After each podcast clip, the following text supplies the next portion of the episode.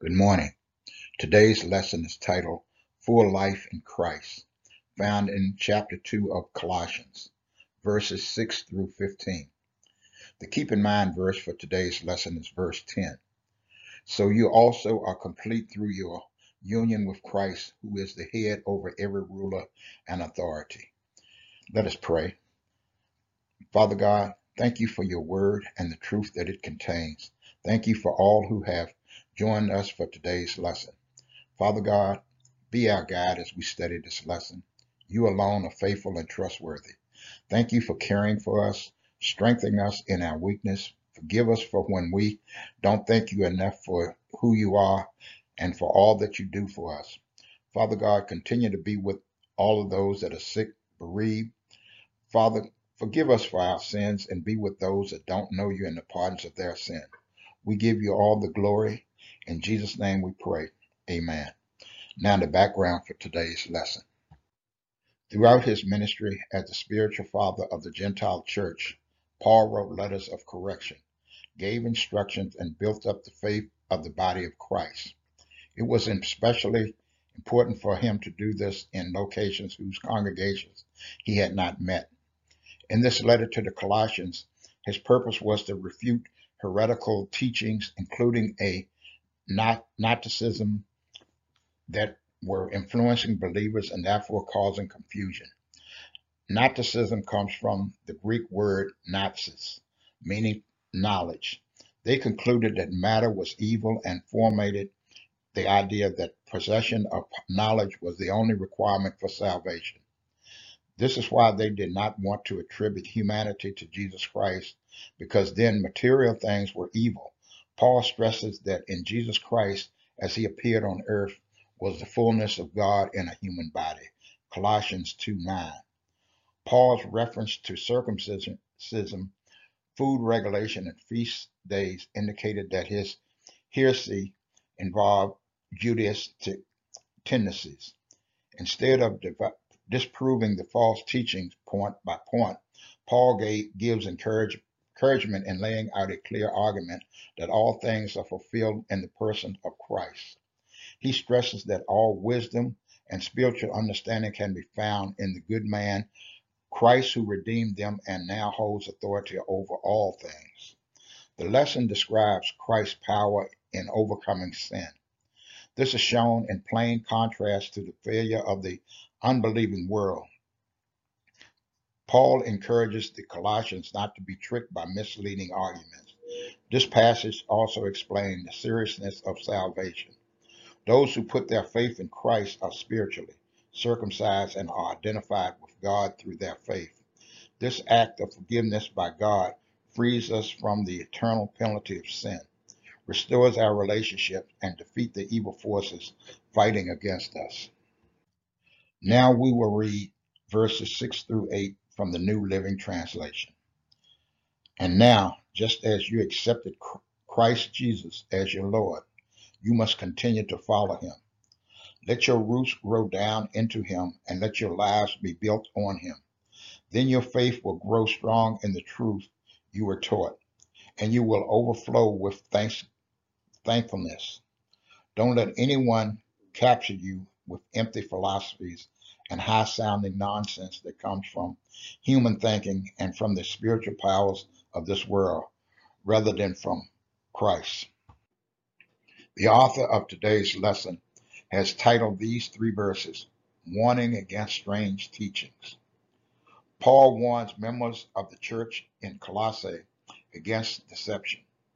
He told them that arguments that may sound rational on the surface may be opposed to what they have accepted by faith in Christ.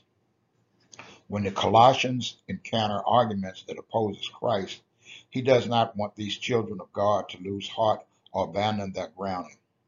Therefore, Paul affirms that they have received Christ Jesus as Lord and should live their lives planted, rooted, and established in him alone. As Paul told the church at Ephesus that their spiritual growth need to be developed so they are not tossed and blown about by with every wind of new teaching. Ephesians 4:14. Just as Peter does in 1 Peter 5 9 through 10, Paul implores the Colossians and Laodicean churches to stand firm, stick to what have been taught, and continue to have a thankful heart. Sternly but lovingly, he warns them not to be captivated by philosophy and rhetoric fashioned in human traditions and seated in the world ideology. Paul then refers to what he has heard from Epaphras and Timothy concerning the message circulated among these congregants. The information is believed by scholars to be mixed of Jewish tradition and Gnostic philosophy. In 1 Timothy 6 20 and 21, Paul tells Timothy to guard what Paul, God has entrusted to you and stay away from godliness and foolish discussion with people who opposes you with their so-called knowledge. This has caused pe people to leave the, the faith by following such foolishness. One of the enemy's greatest tricks is to distort the truth of God by planting a seed of doubt. If the devil, through strange doctrine and heresy, can catch members in isolation, he does his greatest damage. Thus, to help them assist in each other's spiritual growth and to stay grounded in the faith, Paul tackles the issue by encouraging believers to remain faithful and stay connected. Verses 9 and 10 reads as follows For in Christ lives all the fullness of God in a human body. So you also are complete through your union with Christ, who is the head over every ruler and authority. Verses 9 and 10 are titled Fullness of Life in Christ. Paul continues this conversation with his church family in Colossae by re-emphasizing what he said in chapter 1, but in a slightly different way. In Colossians 1, 15 through 20, Paul says that Jesus Christ is the image of the invisible God and that all things in heaven and on earth were created by him and for him. In doing this, he emphasizes the supremacy of Christ over any other religious figure or ideology. He places Christ in his rightful position as head of the church and explains that it has pleased the Father that all fullness of God dwells in him. Colossians 1.19. Paul revisits this point in chapter 2 by informing believers that Jesus Christ came in the flesh and is fully divine. Colossians 2 9. This church family is encouraged to stand firm and know that because of its faith in Jesus Christ alone, and because people in that family live for his glory, they are complete in his fullness. He alone is above all rule and authority in heaven and on earth. Because of their connection to Christ, they have accessed the fullness of God the Father by the Holy Spirit. Ministry is at its best when a leader can point the way through the power of the word to build a community of believers confident in the Son of the living God. Just as the church in Colossae, we sometimes allow worldly ideas, tradition, and philosophies to get in our way of living for Christ. 2 Corinthians 10, 4 through 5 tells us that we should use God's weapons, not worldly weapons, to knock down the strongholds of human reasoning and to destroy false arguments so that nothing can keep us from knowing God. If we live in a way to always honor and please God, our lives will produce every kind of good fruit, and we will grow as we learn to know God. Colossians 1.10 Now verses 11 through 15 from the New Living Translation. When you came to Christ, you were circumcised, but not by a physical procedure. Christ performed a spiritual circumcision, the cutting away of your sinful nature. For you were buried with Christ when you were baptized, and with him you were raised to new life because you trusted the mighty power of God who raised Christ from the dead. You were dead because of your sins and because your sinful nature was not yet cut away. Then God made you alive with Christ, for he forgave all our sins. He canceled the record of the charges against us and took it away by nailing it to the cross. In this way, he disarmed the spiritual rulers and authorities. He shamed them publicly by his victory over them on the cross. These last five verses are titled, Believers are Complete in Christ.